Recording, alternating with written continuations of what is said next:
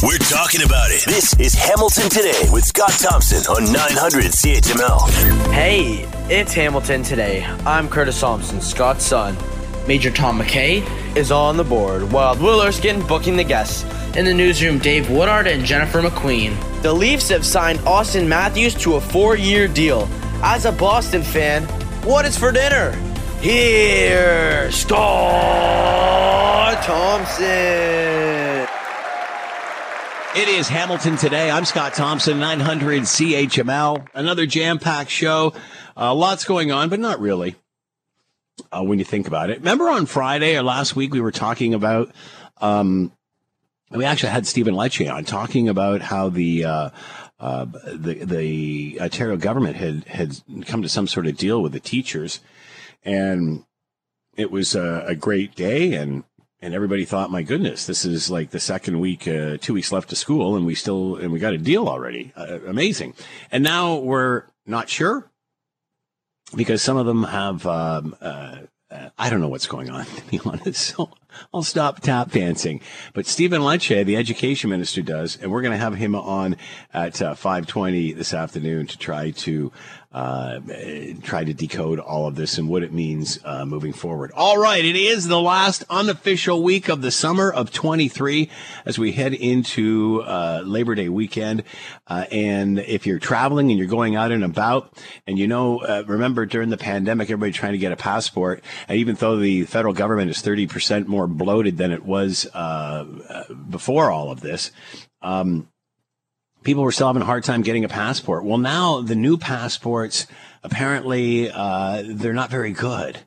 So, like if you have them in your pocket, or they and, and you know if, you, have got a passport, it's pretty durable. It's like a, a, dollar bill. It's you know good luck trying to destroy it.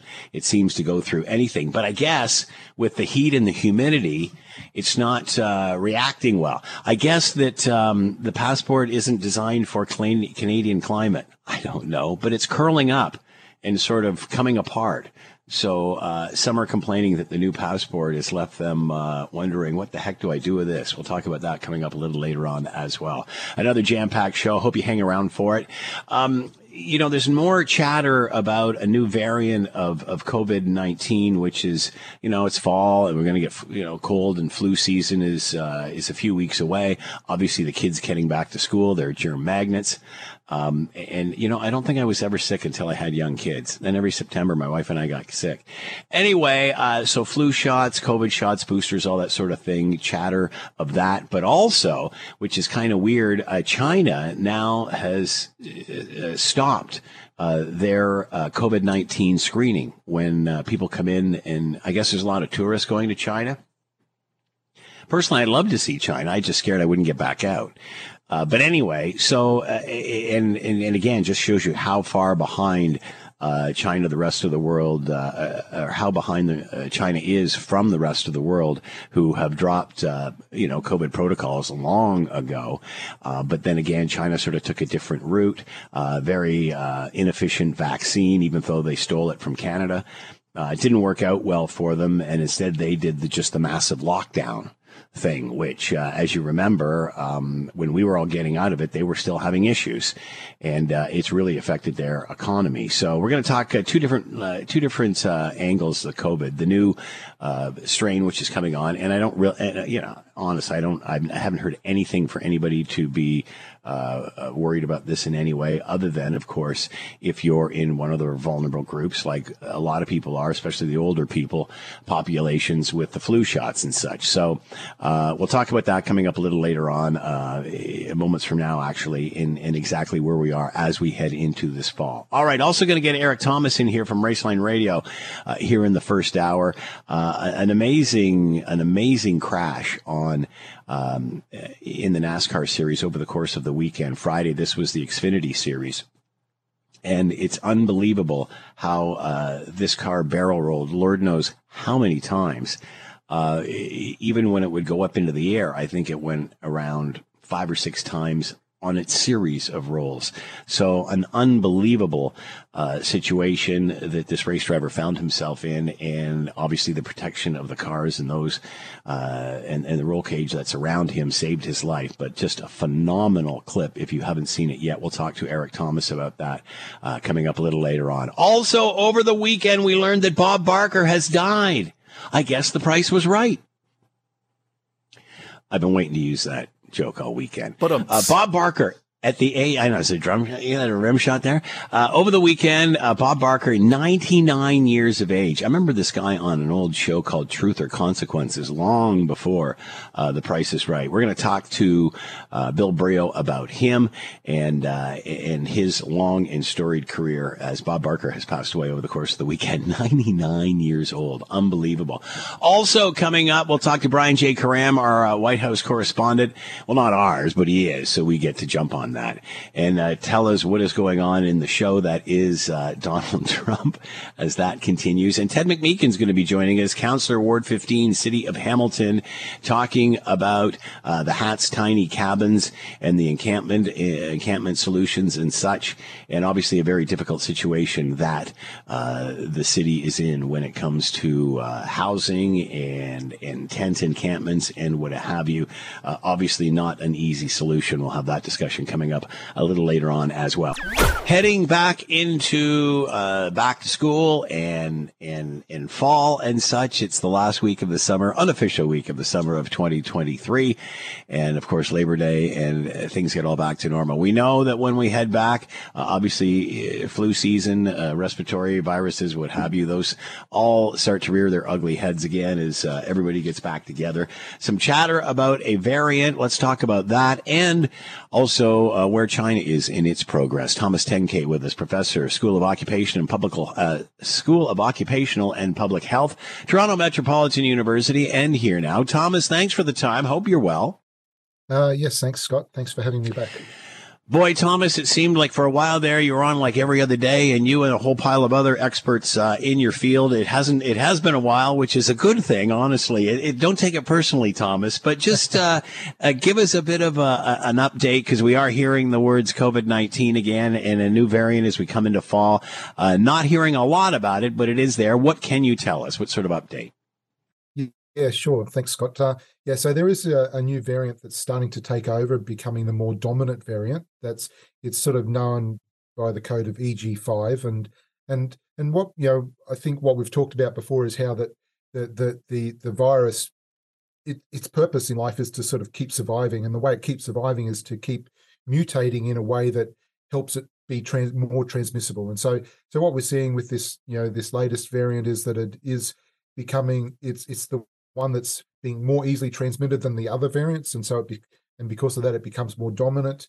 Uh, at this stage, uh, there's no indication that it's it's any more serious than what we've what we've had uh, the, the the previous more dominant variant. So, and that's that's all you know what's what's expected. And so, so you know, but in terms of trends, um, you know, we're we're really coming off a reasonably low base in comparison to what we've had in the past. But uh, there, there's some you know, because we're not doing the same sort of level of testing and uh, what mm-hmm. you know, we have to sort of look at the various measures all together, and and they're all starting to indicate a bit of an upward trend. And so, you know, what I would expect is that, uh, as you said in your intro there, the uh, you know, with uh, re- coming into respiratory virus season, you know, we we you know we we'd expect an uh, you know a, an increasing trend across the board uh, for, for for COVID, but then also you know an uptake for influenza and RSV too. So so it's just that aspect of yes, respiratory virus season. What you know we need to just be careful and uh, in or cautious of of you know if we are sick to stay home, you know, not to be in contact with others as much as possible and that sort of thing. And we remember in the pre-COVID world that uh, many would get a flu shot going into the fall. What do we do this year? Is there a flu slash booster, uh, COVID booster uh, combo of any way? What, what what is the recommendation heading into fall? Yeah, so well, I think uh, you know definitely there's the the flu, the you know whatever the latest uh, flu shot is that that's definitely a, a, a good thing if you know for the for the general community in terms of COVID and COVID boosters, in the fall they're they're looking at introducing a a new booster that is is based on the on a recent uh, variant of you know, Omicron. What was the you know the name that we got to to know about a lot lot recently, and so so it, it's not the same variant as now is starting to come into play, but it's it's it's pretty close. And so so if if uh, you know particularly if you're at high risk and you know maybe eld- elderly or or have underlying health conditions, I think that uh, looking at getting that the the the COVID booster that comes out in the fall would be a would be a good option. But in terms of the kids, I, I suppose I'm not sure. It, you know, it's a different different risk profile yeah. versus you know someone who's at high risk because of being elderly or or underlying health conditions. All right, we remember uh, lots of different parts of the world went at this in different directions, as it did virtually hit uh, right the way across the world. China uh, not very uh, successful with vaccination. However, uh, was really into uh, quarantining and, and, locking people down per se. Now, just releasing or opening up uh, protocol in China. So, if tourists want to come there from other parts of the world, they don't have to go through the protocol testing anymore. What does that say of where they are and, and how you look at this overview of this over the last three years or so? Yeah, it yeah, I think definitely, you know, what's happening in China is is is very interesting. You know, they have had, you know, very severe lockdowns for for extended periods of time and now they're really, you know, opening up and I think that opening up is is is a lot to do with from an economic perspective, uh more in some ways more than a public health perspective. My sense is that they're sort of come to the come to the point where they say they can't afford not to be open again and so uh you know, from a public health perspective, broadly, you know, we're we're at sort of lower levels around the world in terms of you know what we're seeing in Canada and in other countries, and so so I suppose they're just sort of feeling well, it's it's sort of uh, at a level that they can start opening up again, and and and they they really need to. So so I think that again, you know, COVID, what we've seen is very you know it's a political issue, it's an economic issue, it's a, as mm. well as being a public health issues. So, so I think that it's that sort of balancing all of those aspects. Fascinating, Thomas, because obviously over the course of this, we talked about vaccination and, and when, once they were finally available and such. And, um, and now we're hearing like last week or the week before that, you know, about 75% of the community is immune because of so many people had had it over the last wave or such. Whereas when they were locking everybody down in China, they weren't really building up immunity. So when they opened that up, boom, uh, there was almost like a backdraft came in and, and reinfected. Yeah. Yeah. So, so definitely, I think, you know, uh, yeah, I, I, agree with you in, in what you what you're describing there, and and but you know in terms of China, it, is still hard to really know exactly what's going on, uh, mm. and so so I think, uh, but but you know broadly, you know, there I think there's there's uh, a reasonably high level of immunity in, in, within the community, but but I'd expect that that's going to you know in some ways in terms of the the latest variant, you you know you you're not going to have the same level of protection and so that's where you know having the, these new boosters will give you that added bonus. But but you know in Canada we've seen that you know quite a drop off from the the first two doses to then the mm. the next two boosters, and so so you know I think it's uh, you know it's very much a judgment call uh, in terms of risk and, and risk profile. So definitely whoever's at, at high risk, I think uh, they should really consider you know keeping up with the boosters. But for for everyone else, uh, looking at the you know the other measures that we've talked about uh, quite often in terms of uh, you know you know potentially mm. mask wearing and and the and the other you know the distancing and, and the like. All right, uh, Thomas Tenkate with us, professor, of School of Occupational and Public Health, Toronto Metropolitan University. Keep your eyes peeled for a COVID booster coming this fall. Thomas, as always, thanks for the time. Be well. Uh, thanks very much, Scott. Have a great day. Three Fords have separated themselves. A big push coming now for Harvick. Oh, and around goes a couple cars. Preece upside down. He's barrel rolling through the grass. Ryan Preece upside down in the infield. I, I lost count. I, you literally have to slow it down and count how many times he went around. Uh, you, you know, usually when you're doing a barrel roll, the car has contact with the ground. This car would go in the air and then do I don't know, three or four flips in the air before it even came back down again. It was just an unbelievable uh, uh, accident to see, and again, just a testament to how safe these vehicles are. That uh, Ryan Preece uh, uh, says on social media, "I'm coming back." Uh, bring in uh, Erik Tomas, the expert on all of this, Raceline Radio Network. You can hear right here Sunday nights on CHML. He is with us now. Erik, thanks for the time. Hope you're well.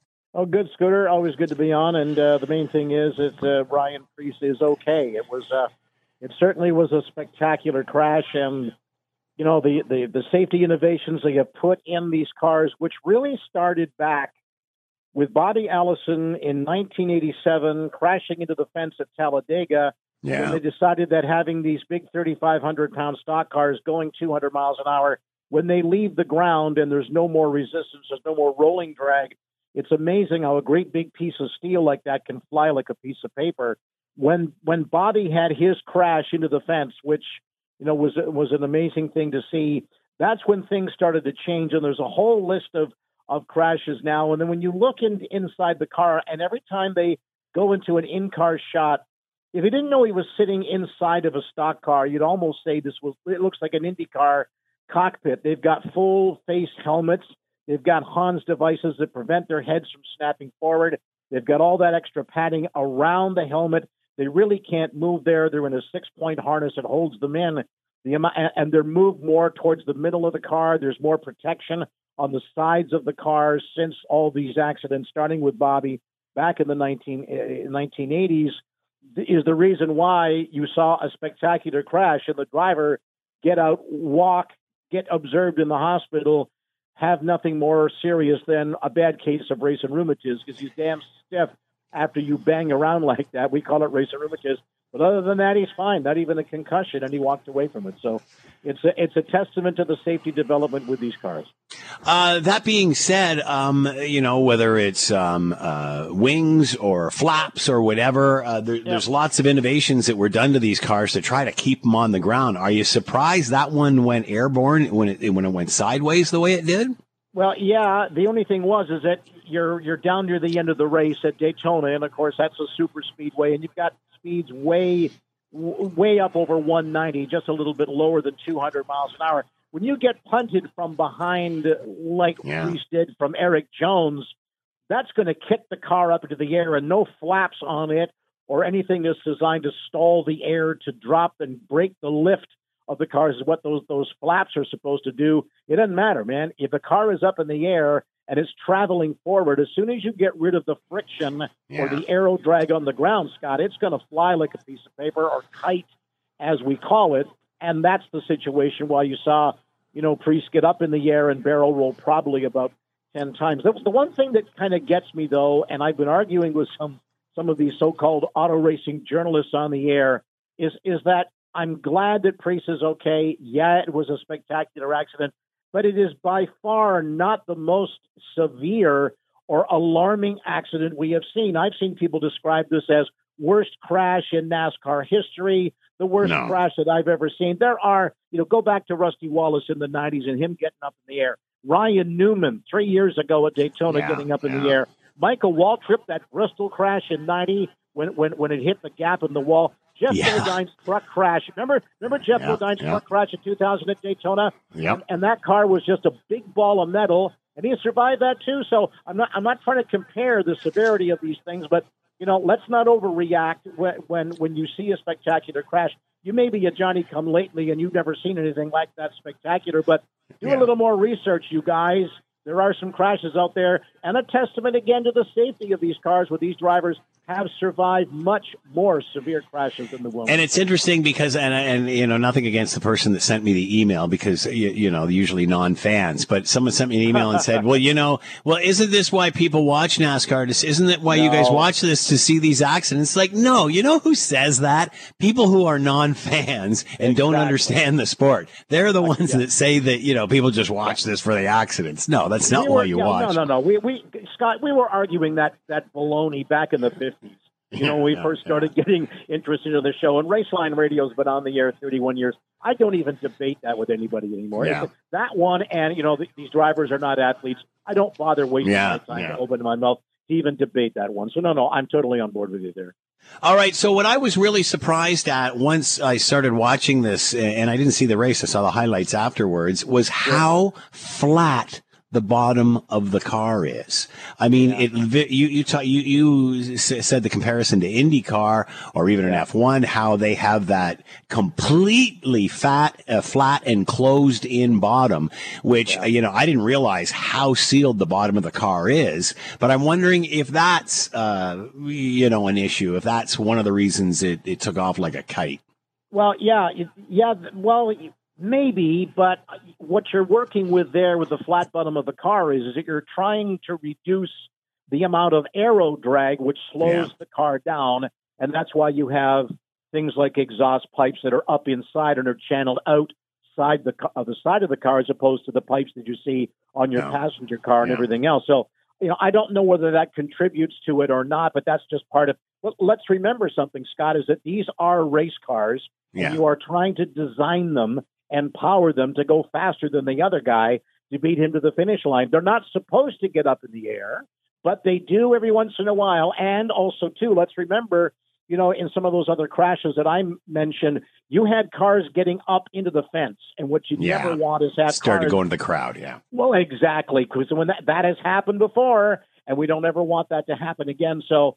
You know, I don't know whether that contributes to it or not. Is that these things are not designed to fly quite obviously. they're, they're I don't know, along but, the racetrack. But they do quite well once they get up there. Uh, yeah, I'm sure they will. Thing. I'm sure they will learn something from this. Yeah, uh, what, what, do you think's going to? What do you think they'll learn from this? Any idea? Well, they'll, they'll take the car back to the R and D center and have a look at it. But I don't. I don't know. I mean, the simple fact that he got out of that thing and the car was pretty much intact after it bounced around and rolled and and pitched around as violently and as many times as it did you know, if you look back at some of those other crashes that I mentioned, the cars are wadded up and there's bits flying in. The bottom end gets ripped out, and it doesn't even look like a race car when it's done. The fact that Preece's car remained intact pretty much told mm. you that all the uh, the engineering intricacies of the safety aspects of these cars held true. He wasn't ejected. He didn't come out of anything. His head didn't snap forward. The engine stayed inside there. The undercarriage of the car didn't come flying off. The wheels didn't come flying off. So I don't know what they're going to learn from it other than, you know, we're on the right track in yeah. terms of safety, right? The one thing, and let me leave you with this, and, and, you know, you got some more questions, and that's fine. But you know, one of the neat things about this is, and it's human nature, when you're hurtling down, upside down, and flying around in the air, what's the first thing you do when you drive and you wanted to stop? You hit the brakes but the brakes aren't going to help you if the wheels aren't on the ground. I can yeah, tell really. you now, the Preece had both of his feet on the brake pedal trying to stop the car, but it ain't going to stop the car, Ryan, because your wheels aren't on the yeah. ground. But and they say you, that. Yeah, yeah. And when they say when you get airborne like that, because I mean, you just the, the violence, the you know, the noise, the sparks, whatever. Right, but then yeah. once you hit the air, it's quiet. You're sailing. It's like whew, there's nothing. Well, yeah, you're just floating. Well, yeah, with the lights, especially because this is at night at Daytona in the Cup race, and because all the lights there, you you lose reference to the horizon. But oh, it yeah. seems you know seems a long time that car, but you know what? To Ryan inside that, it happened so fast, you know, and you go, oh, I think I was upside down for a while there. Yeah, buddy, you were, and the car was tumbling like a tumbleweed. So, you know, uh, yeah, it's it's it, we see these accidents every once in a while.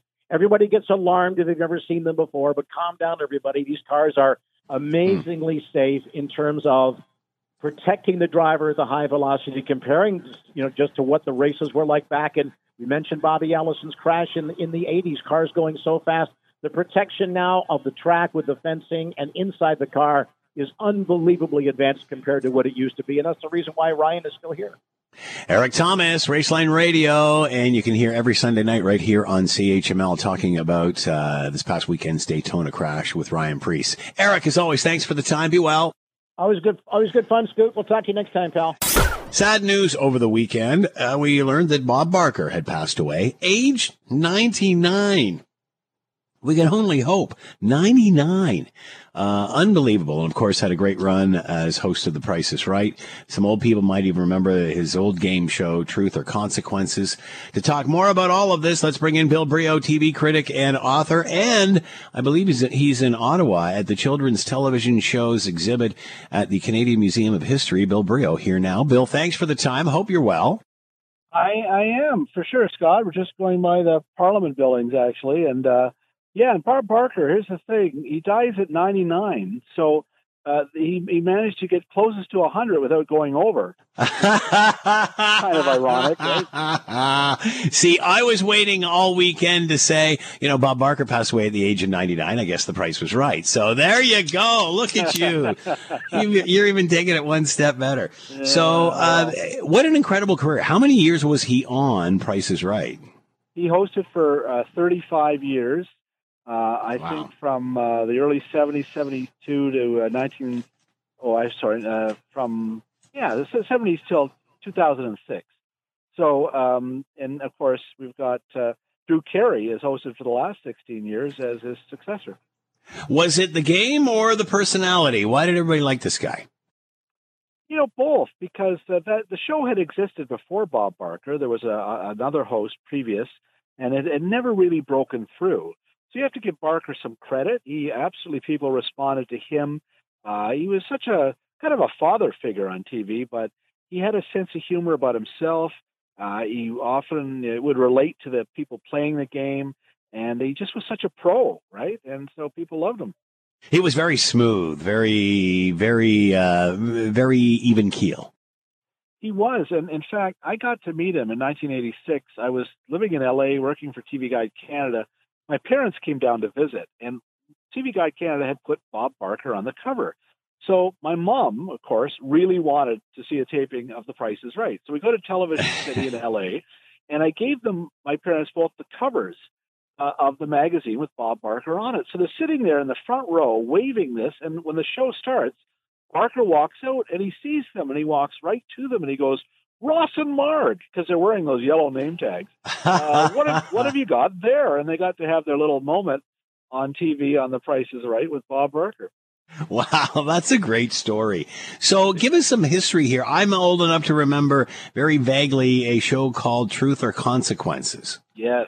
Yeah, me too. And uh, it was a show that was on in the daytime, like uh, The Price is Right.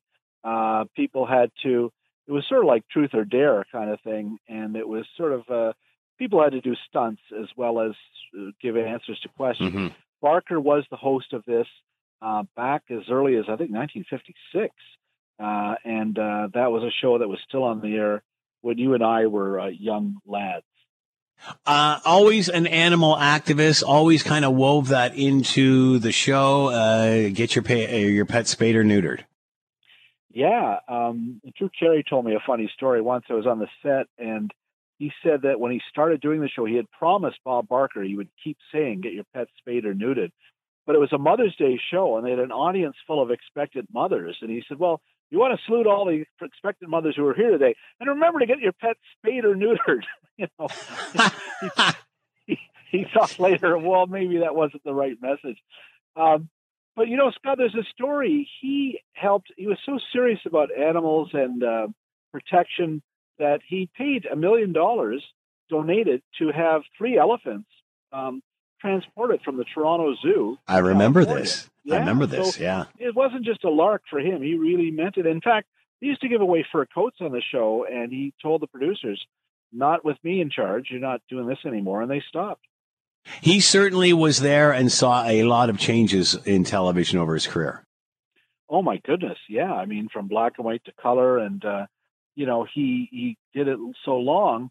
But I think he is he got such a boost from the movie Happy Gilmore. You know, when he Yeah. did that with Adam Yes. Sandler, Yeah. it was such a funny scene with the two of them fist fighting on the golf course. and then years later, you know, there was another follow up to that where he was in a hospital and Sandler goes to visit him. He's so old. And then they have another big fist fight. And Barker's like dumping a bedpan on Sandler's head. And it was just so outrageous and funny that a whole other generation got to know Bob Barker. Bill Brioux with us, TV critic and author, talking about the life and times of Bob Barker, Price is Right game show host and uh, occasional movie star, passing away at the age of 99. Bill, as always, thanks so much for the time. Be well. You too, Scott. If Scott Thompson isn't satisfied with an answer, He'll delve into the issue until he is. you're listening to Hamilton Today with Scott Thompson. On Hamilton's News Today's Talk. 900 CHML. All right. Um, you know, I- I've, I've sort of made this decision that I'm not going to talk about this unless something happens. And, and I guess, uh, setting a trial date, uh, for Donald Trump is, is something happening. Uh, March 4th, 2024 is when, uh, the election interference trial is set. Uh, and, and this obviously ahead of the election campaign. Donald Trump wants this all delayed till after the election campaign. And the judge said, no, we don't do that kind of thing. It's not about your schedule. Uh, let's bring in Brian J. Karem, journalist, author, White House correspondent for Playboy, political analyst for CNN. Here now, Brian, thank you for the time. Hope you're well. I'm doing well. How about yourself, brother? So far, so good. So March 4th, 2024, is this now set in stone, Brian, or could this change? Well, that's when it no, it's pretty well set in whatever stone you can set Hmm. it in. Uh, and that will be the beginning arguments. That will be I mean, I'm sorry, that will be voir dire. They'll they'll try to pick a jury, they'll have opening motions. So um, you know, I would imagine that after the voir dire and after the opening motions, we may see um the presentation of evidence within a couple of weeks. So by the end of March, we'll be heavily into that, and uh, poor O'Donnell will have to just wait it out in court. So uh, obviously, this they asked the judge to delay this, uh, citing the uh, you know till after the election and mountains and mountains of information to go through. Clearly, judge not buying that. Well, you, it's kind of tough for the judge to buy that when the when the former president's own attorney was on TV the very the previous day saying, "Look, he knows the truth. This isn't that difficult of a case. You know, he'll come out and testify." And you know that kind of destroys the whole idea behind you needing more time because you have to go through all these records when your own attorney's saying, "No, it's a pretty simple case." So, yeah, I I don't, you know, the Donald Trump wanted it postponed almost indefinitely till 2026 and the uh, prosecution wanted it to take place in January. And the judge, I think, struck a very, you know, uh, responsible pose and said, "Look, we're not going to do it in January. You, you do need some time to prepare, but we're going to begin in March, and we're not going to wait till March of 2026. That's ridiculous." And as she said, you know, our we don't. That's not the way we do things around here. We we don't bend to what you want to do. You you have to show up in court because you're an accused uh, felon. So that's that's how that works. How does this affect the campaign then with the timing of this?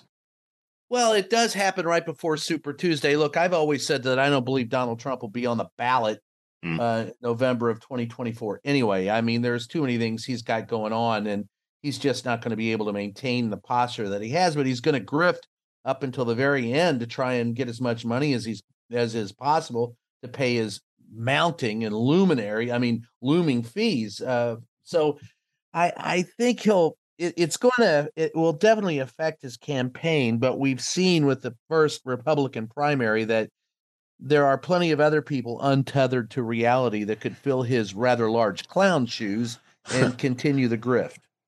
Um, it, it, does Donald Trump have a lawyer that he's held or had with him for years? It seems like he goes through lawyers like um, Yeah, pick pick Like, your you analogy. to a goose. Yeah, Yeah, he changes, exactly. He changes lawyers like other people change their underwear, you know, Mm. daily. Um, but yeah, he had one like that. But uh, where did that guy end up? Michael Cohen. You know, I helped write a book Yeah. with him. He ended up in prison because he he you know was tethered to the Don so closely. So no other. I mean, that was a warning shot across the bow for all attorneys not to get that close to Donnie because he's going to throw you under the bus. Uh, obviously, many have said that uh, the Donald is own worst enemy and just things that he says and in ways he incriminates himself. What about his babbling in front of a camera or babbling on social media? Uh, well, these trials or or this is all in front of a judge. I mean, how's that going to fly? Well, I think if if you're the prosecutor, you just go let him go because he'll incriminate himself and make my job that much easier. But in reality, what he's doing is trying to grift and get money from his base. And they continue right now to support him. And in fact, the polls show that among uh, Republican voters, he's still very popular.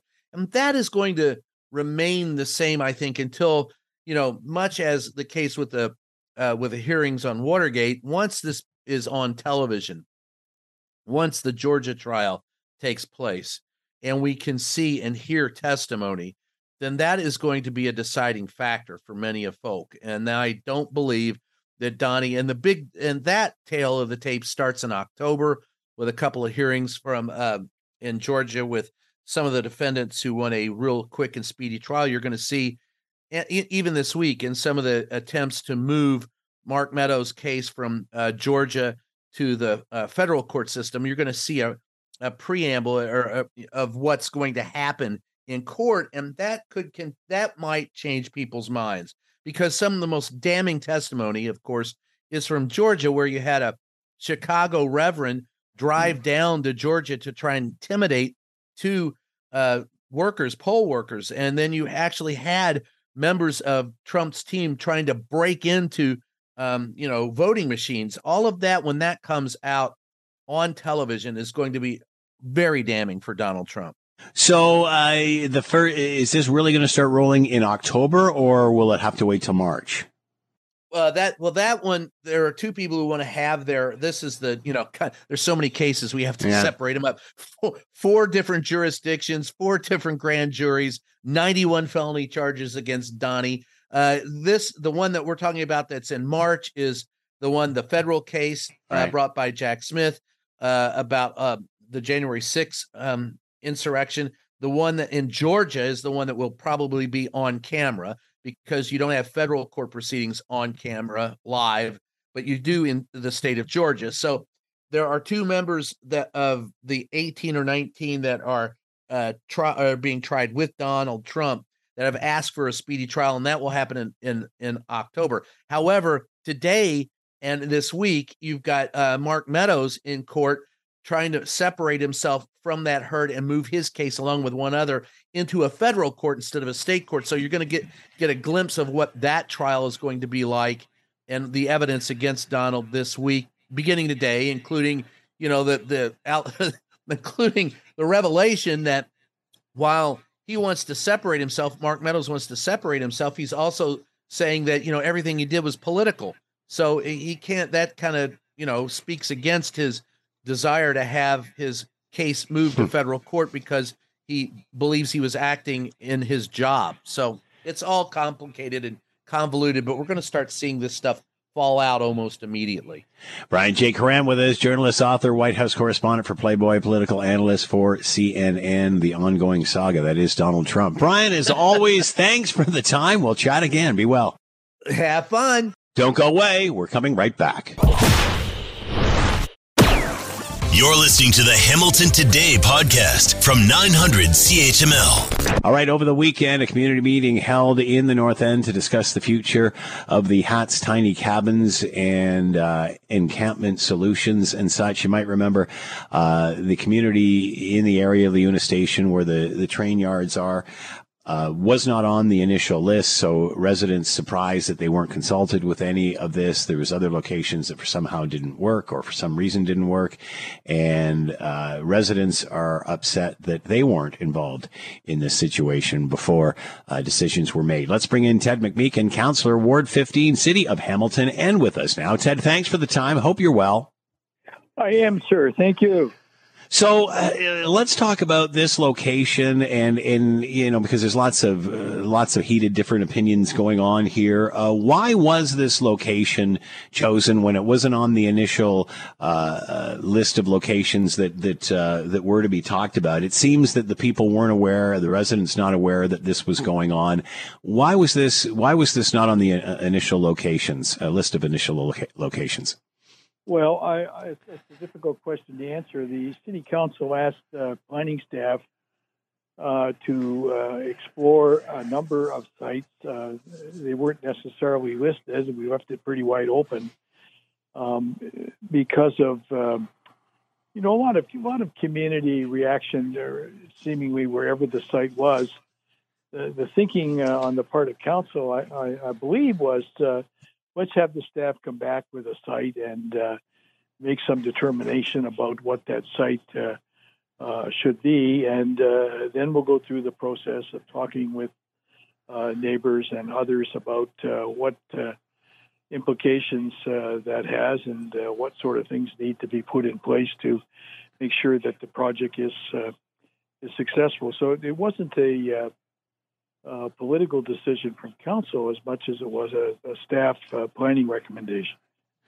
Uh, so where is this now? Where at, at what process? At what, at what part of the process are we are we in right now? Well, I want to compliment the uh, local councilor for uh, braving calling the meeting, and uh, and uh, it was well attended. I was there.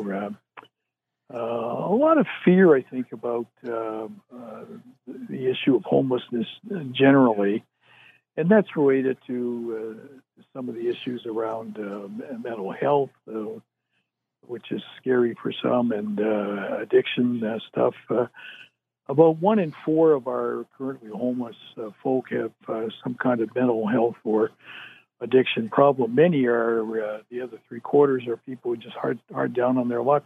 Maybe a marriage has fallen apart, or, or mortgage payments couldn't be made, and they're homeless.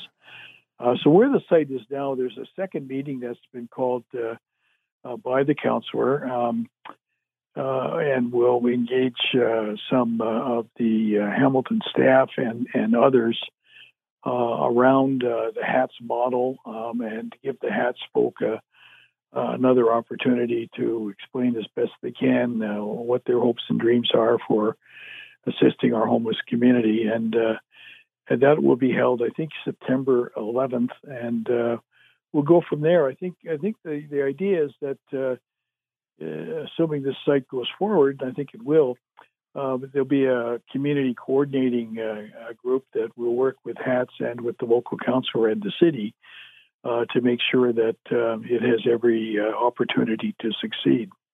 So it does look like this is going to actually happen. This is going to go through. Looks like looks like this is the site, and uh, you know, HATS was in an awkward position because not all of the uh, requirements that they listed um, uh, were uh, uh, met by this site, but others were. And, you know, winter's coming. They're anxious. this community group, by the way, nobody's paid to do any of this work. They raised, you know, over half a million dollars and trained over a hundred volunteers. The, the police chief and uh, other other people uh, will be providing incredible support to wherever the site is are, are seemingly on site. And uh, so we want to make sure it, it uh, when it gets up, it works.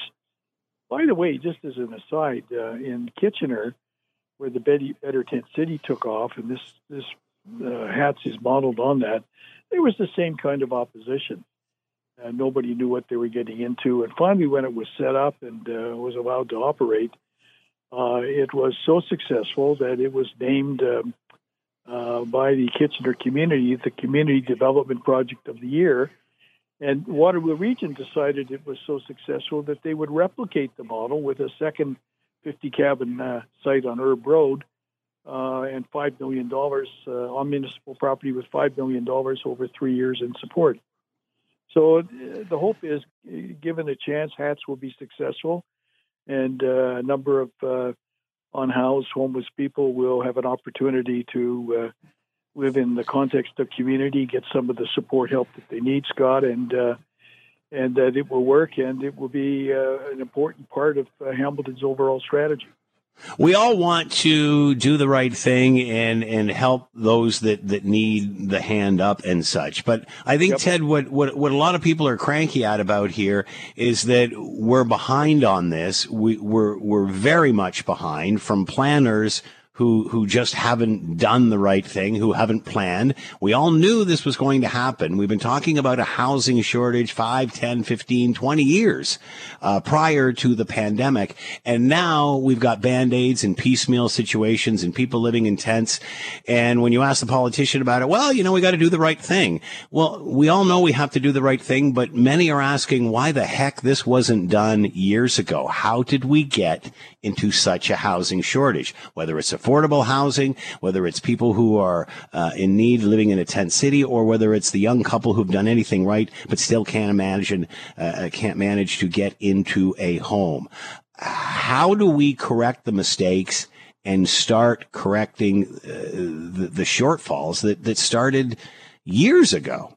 Well, let's be clear. Uh, it should have happened years ago. It didn't. Uh, there has been a cumulative uh, lack of um, uh, responsiveness uh, over the years. So we're trying to catch up. all senior levels of government have got balls up in the air. I remember the federal election. One party was going to build a million new homes, and the next day, the another party would announce 1.5 million homes on and on and on and on and on. The reality is we need a little bit of imagination. Up in Waterloo Region, for example, Hamilton Habitat for Humanity, working with uh, some political people, planners up there, NGOs, uh, and uh, a number of developers who have agreed to build uh, 10,000 housing and rental units uh, at cost and make no money on the building.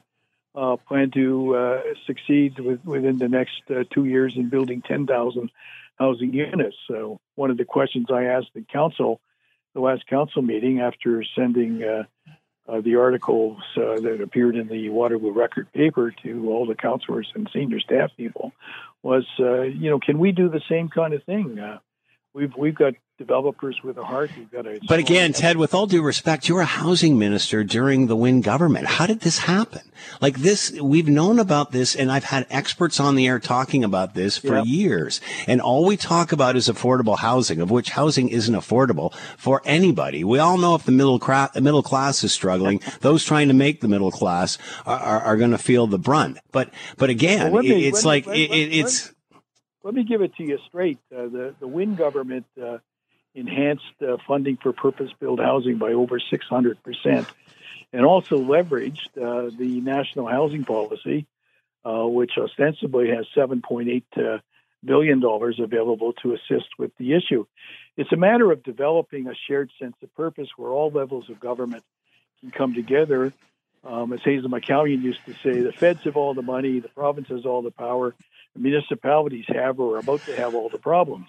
Ted, I'm going to have to let you go. I'm plumb out of time, and uh, fair, I felt like I've been talking around in circles like a merry-go-round. At the end of the day, we have not built enough, and we have to do more. We have to learn something about this terrible mistake that we have made over the last 5, 10, 15, 20 years. Ted McMeekin with us, Councillor Ward 15, City of Hamilton. All right. Uh, if we're not building, we're going on strike. Workers at a trio of major automakers have voted overwhelmingly in favor of a strike. We're going to talk to Stephen Lecce in regard to the teachers uh, coming up after the five o'clock news. Now let's talk to Dr. Ian Lee, Associate Professor, Sprott School of Business, Carleton University, about what is happening in the automotive industry. He is here now. Ian, thank you for the time. Hope you're well. Doing very well. Thank you, Scott. Seems everybody's going on strike, Ian.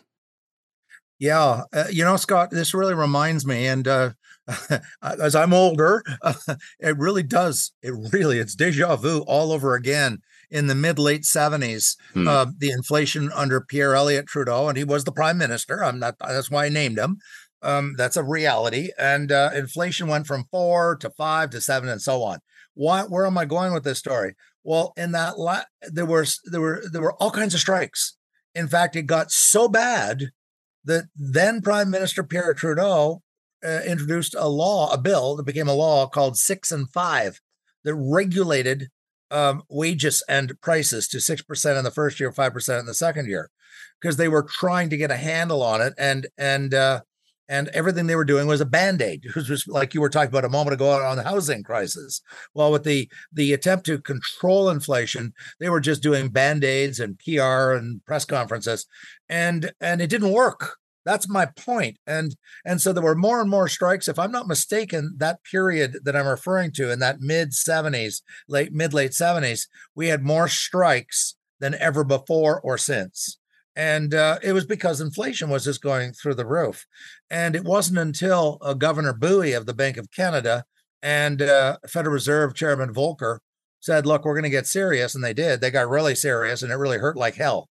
And they drove interest rates all the way to 20%, created a huge, huge recession, uh, the worst since the Great Depression in terms of the loss of jobs and the and the drop in GDP. But but they killed inflation for a third of a century. And so why I'm coming back to that analogy is these strikes are not going away, Scott. they're responding understandably. I'm not trashing the unions. I'm saying they're they're saying, look, uh, the prices are going up, food 5 Mhm. six percent, whatever, and uh, and and we need to be protected. And the government is, and I'm not advocating wage and price controls whatsoever because they were a failure then. But the government has got to get a hold of uh, uh, uh, of inflation and drive it back down into the two percent range as fast as possible. And they can start by stopping to inflate the economy as they're doing right now with 50 billion dollar deficit which is pure and it's stimulative. That's what a deficit is. It's stimulate they're stimulating the inflation which just strikes me as as crazy Do you see this? Uh, is is this going to be the the norm for the next year? We're just going to see one after another, after another, after another. I think so. I, I- I think so because what will bring it to an end, of course, is inflation dropping down precipitously, and uh, uh, the so there's going to be, uh, you know, one union sees uh, or a bunch of unions see one union go on strike, and they get a very attractive settlement. They won't get what Yeah. they asked for, but they'll get a lot more than two percent. And so the next, that, all that does is incentivize other unions that are coming up for collective bargaining because their contract has come to an end and say, hey, look, those guys went out, you know, and they got, you know, maybe 15% over three years, um, or maybe they got 18 or 19%. So it, it, it- it's, it's no lose for the, for the unions because they can't go to their own members and just, and say, uh, because remember, union presidents and vice presidents are elected. And they can't go to their own workers and say, suck it up, guys. Uh, The Mm. government's working on this file they've got to be seen to their members that, that they're working on their behalf. So that's going to make them more militant on this. And and th- there's lots of ammunition for them to be militant because the inflation has not been addressed or solved. And so the the uh, I mean the government. Forgive me for saying this, Scott, but uh, I've been saying this for four years. When Mr. Trudeau stood up at the microphones in March, April, May of 2020, we will spend no matter what it takes. And I was screaming at my television, "No, no, no! Don't do that!" All you're doing is pumping enormous amounts of stimulus into the system, and the chickens will come home to roost and bite us in the backside. And they did, did. And I'm not saying it caused the inflation. That was blowing up the supply chains with the lockdowns. But this made it much worse. And for those who say, ah, that's just your opinion, Milton Friedman won a Nobel Prize at the University of Chicago for showing the impact of stimulus of government excess spending on inflation. And we are reaping the wind, unfortunately. And now it's coming back to bite his government. It's hurting him very badly because they haven't solved the inflation problem. Dr. Ian Lee, Associate Professor, Sprott School of Business, Carleton University, Auto Industry, now talking strike. Ian, as always, thanks for the time. Be well. My pleasure. Thanks. When there's an issue, Scott is all in on getting to the heart of it. This is Hamilton Today with Scott Thompson. On Hamilton's News Today's Talk. 900 CHML. Let's bring in Stephen Lecce, uh, Education Minister. Lots to talk about, not only with the situation. Uh, you might remember last week we were talking about uh, a tentative deal being set with the Ontario high school teachers. Uh, if they don't get something uh, done, then uh, it goes to binding arbitration. Other three unions not as excited about that deal. Let's bring in the Education Minister, Stephen Lecce. He is here now. Stephen, thank you for the time. Hope you're well. Thanks so much, Tom. Good to be back.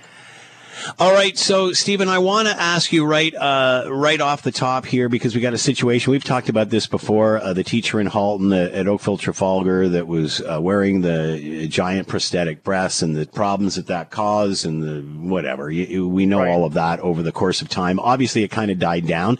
Now we're hearing that that teacher uh, may be making an appearance at the Hamilton Wentworth District School Board. Is that accurate? What do we know? Well, I mean, I, I wouldn't know. Uh, the school board as the employer would be able to confirm or deny that. I know they put out some communications uh, with respect to one school. What I can simply say is, you know, uh, the, school board is the employer, the ministry is not, and they're the ones who hire and fire individuals. But what I can tell you is this, and it's a clear expectation I've set out, and I'm going to reaffirm it today for the people of Hamilton. I have the highest expectations when it comes to professional standards. Educators are in front of impressionable young kids. I expect, I demand that our staff, whoever you are, in front of kids, maintains high professional standards. You demonstrate good judgment, sound judgment. And so uh, that is the expectation I'm setting out. I will hold school boards and directors of education accountable. They must uphold that principle. I don't want to see distractions. I don't want to see uh, real threats to the safety of schools that came as a consequence. We need our administration school boards to uphold the welfare and ch- uh, rights of children to live in safety in their school. And so I expect that. I will reaffirm that today. And obviously, I will remain, um, uh, I will reiterate to families that we just passed a law in the province, Bill 98, the Better Schools and Student Outcomes Act, that actually creates new binding requirements on school boards to get back to basics, to focus on, focus on academic achievements. And there's now some, some new accountability measures for school boards to ensure they do that. So I guess my point simply is that's what I expect. I think any reasonable, common sense person out there would agree. Um, and let's certainly hope and I uh, to see that being upheld in Hamilton and frankly across Ontario. Uh, and, and, again, I don't want to dwell on this, but it certainly looks like, you know, what was Halton's problem is now Hamilton's problem. This is just past the problem. You can understand how parents would be very frustrated that there's no solution here. It's just, you know, uh, going, yeah. going out another doorway. Yeah, I think, I think parents, you know, look, you know, we're an amazing province, an inclusive place. Uh, we welcome people from every walk of life, but we also expect professional standards, and that's the basic. Like this is the fundamental requirement to be in front of a child.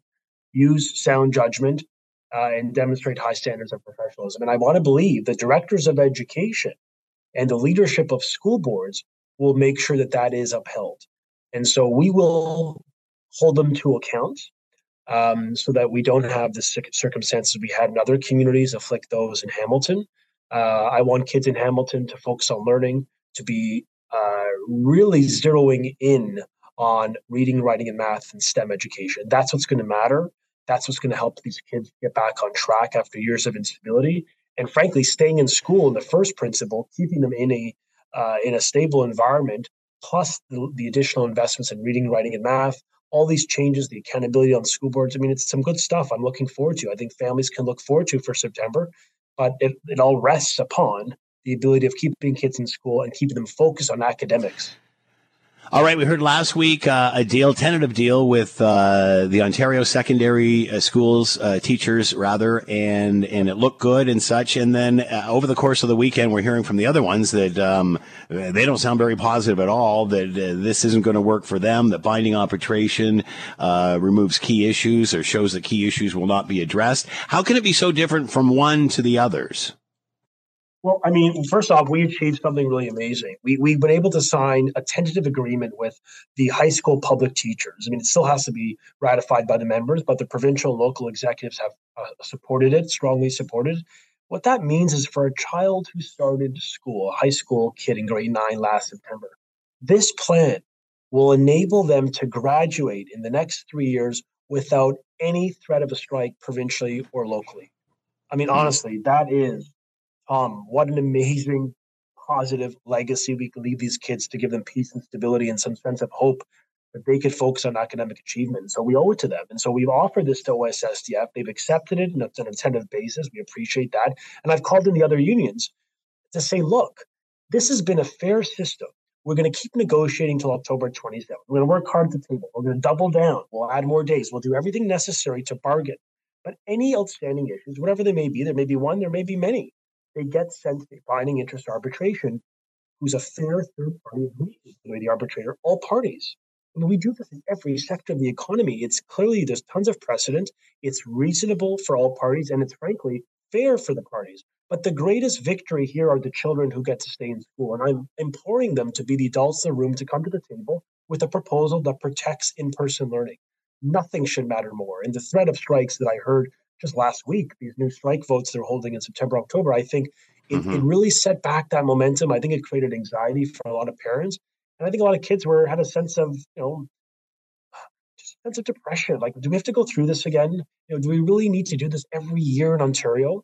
So I believe uh, we have to put the interests of kids first.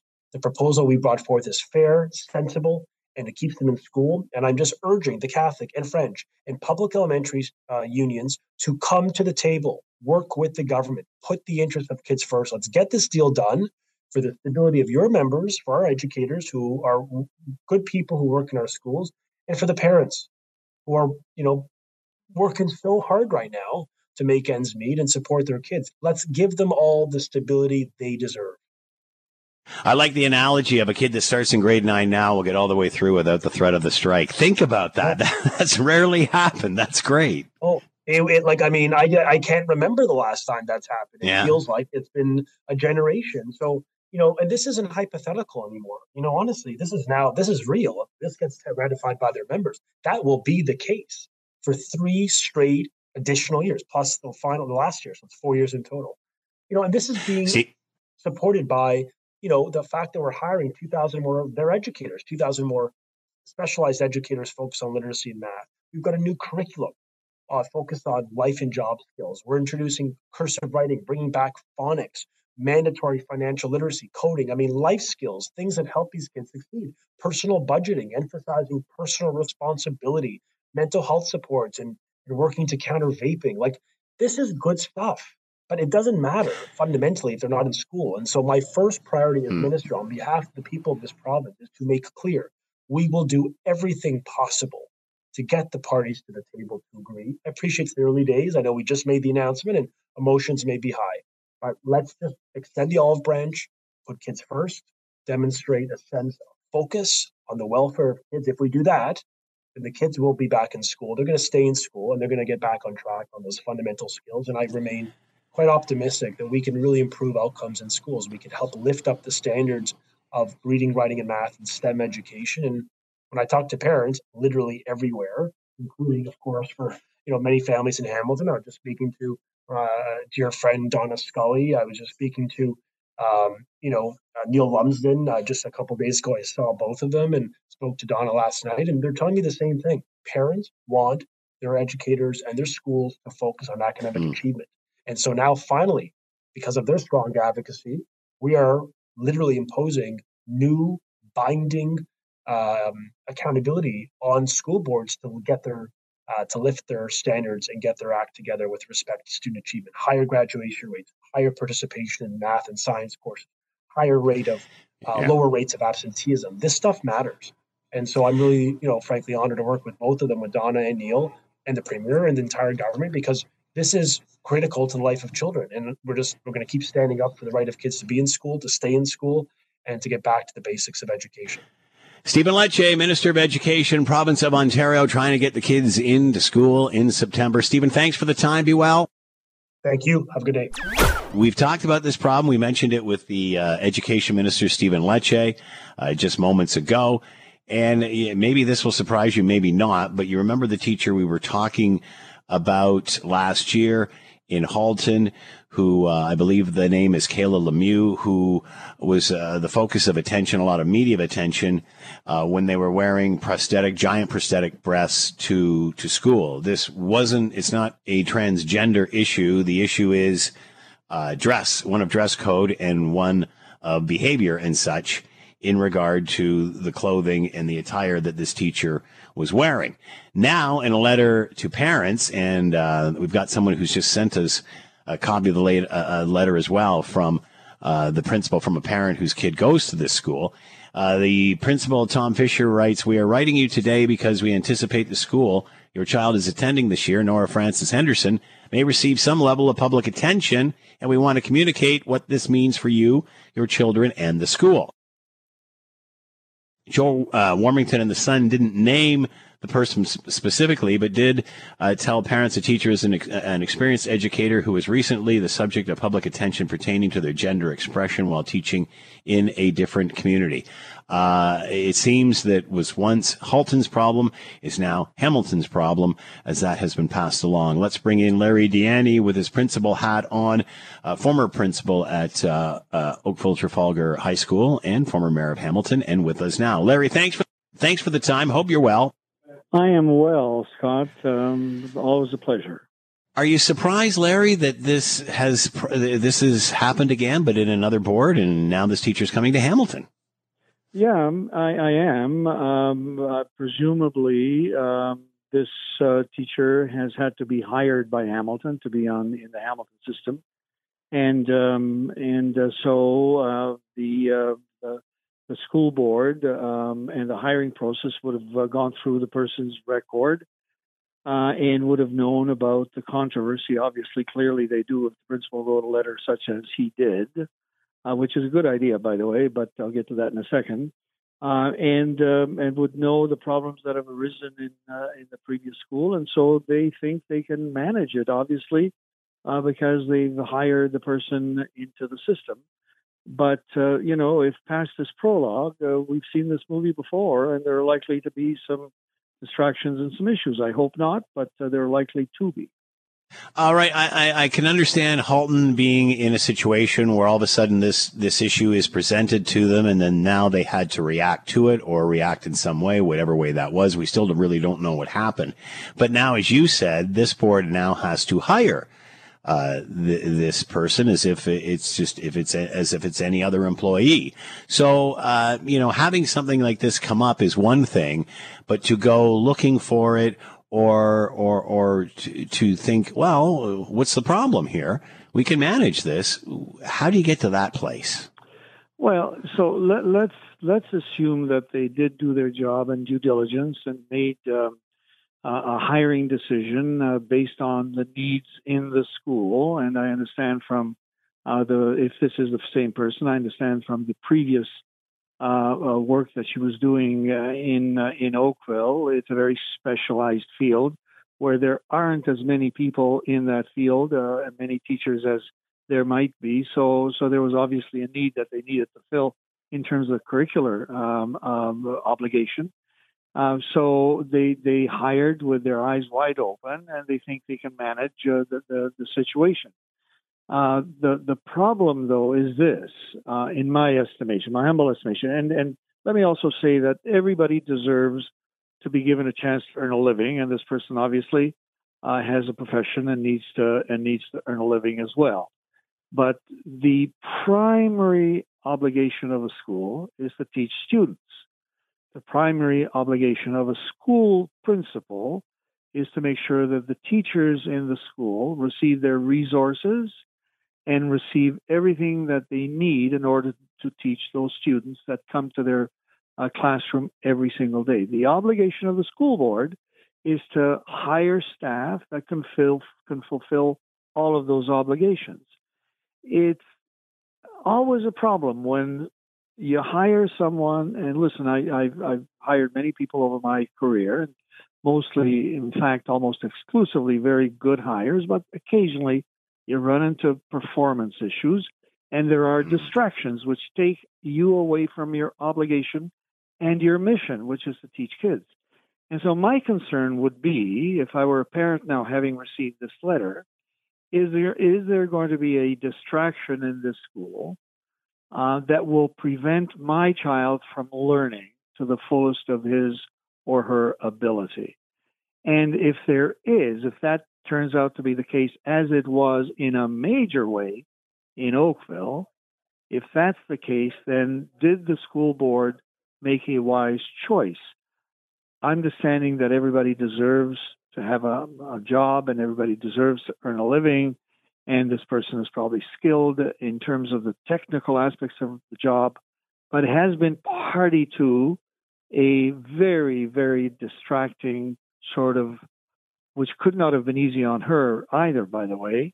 Mm. Uh, a very, uh, very much a distraction uh, in uh, the previous employment. So I'm, I'm hoping that the school board understands all that and has made the, the right choice, and things will work out for those kids and everybody concerned. Uh, and again, there's no reason to think it won't, Larry, because look what happened in Halton. And of course, I'm saying that with my tongue firmly planted uh, in my cheek. It, to me, this is just asking for controversy. What's the win? Where's the win for the school? And, and I guess, okay, may, is, is this the only person that can teach shop? I mean, I know there's a shortage of everything, but come on. But what's the win for the, for the school? What's the win for the kids? I see a win for the teacher, but that's it. Yeah, but and and maybe even the teacher, if if uh, you know the situation uh, develops the way it did in Oakville, it will not be a it'll not be a bed of roses for anybody concerned. But again, I come back to the primary objective of a school and a school board, which is to teach kids. Mm. And so the moment you you do something that distracts from that sacred mission, and it is a sacred mission the education of children. The moment you do anything that distracts from that, you have not done your job. So now that's speculation because nothing has happened. The principal, I think the principal was wise in writing the letter to the parents because they would have found out right away. Um, and and so informing people at least gives them some transparency as to what's happening. And I think the principal wise was wise to do that.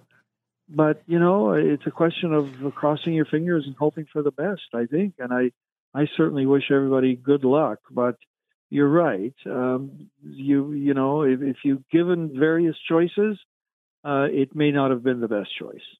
Larry Di Ianni with us, former mayor for the city of Hamilton, former teacher at Oakville, or former principal at Oakville Trafalgar High School, speaking on the teacher, which uh, was now or was in Halton and now possibly on the way to Hamilton. Larry, as always, thanks for the time. Delicate issue. Be well. Thank you, Scott. Thanks for listening to the Hamilton Today podcast. You can listen to the show live weekday afternoons from 3 to 6 on 900 CHML and online at 900CHML.com. That's it for us. Thanks for listening. As always, we leave it to you, the tax-paying customer to have the last word.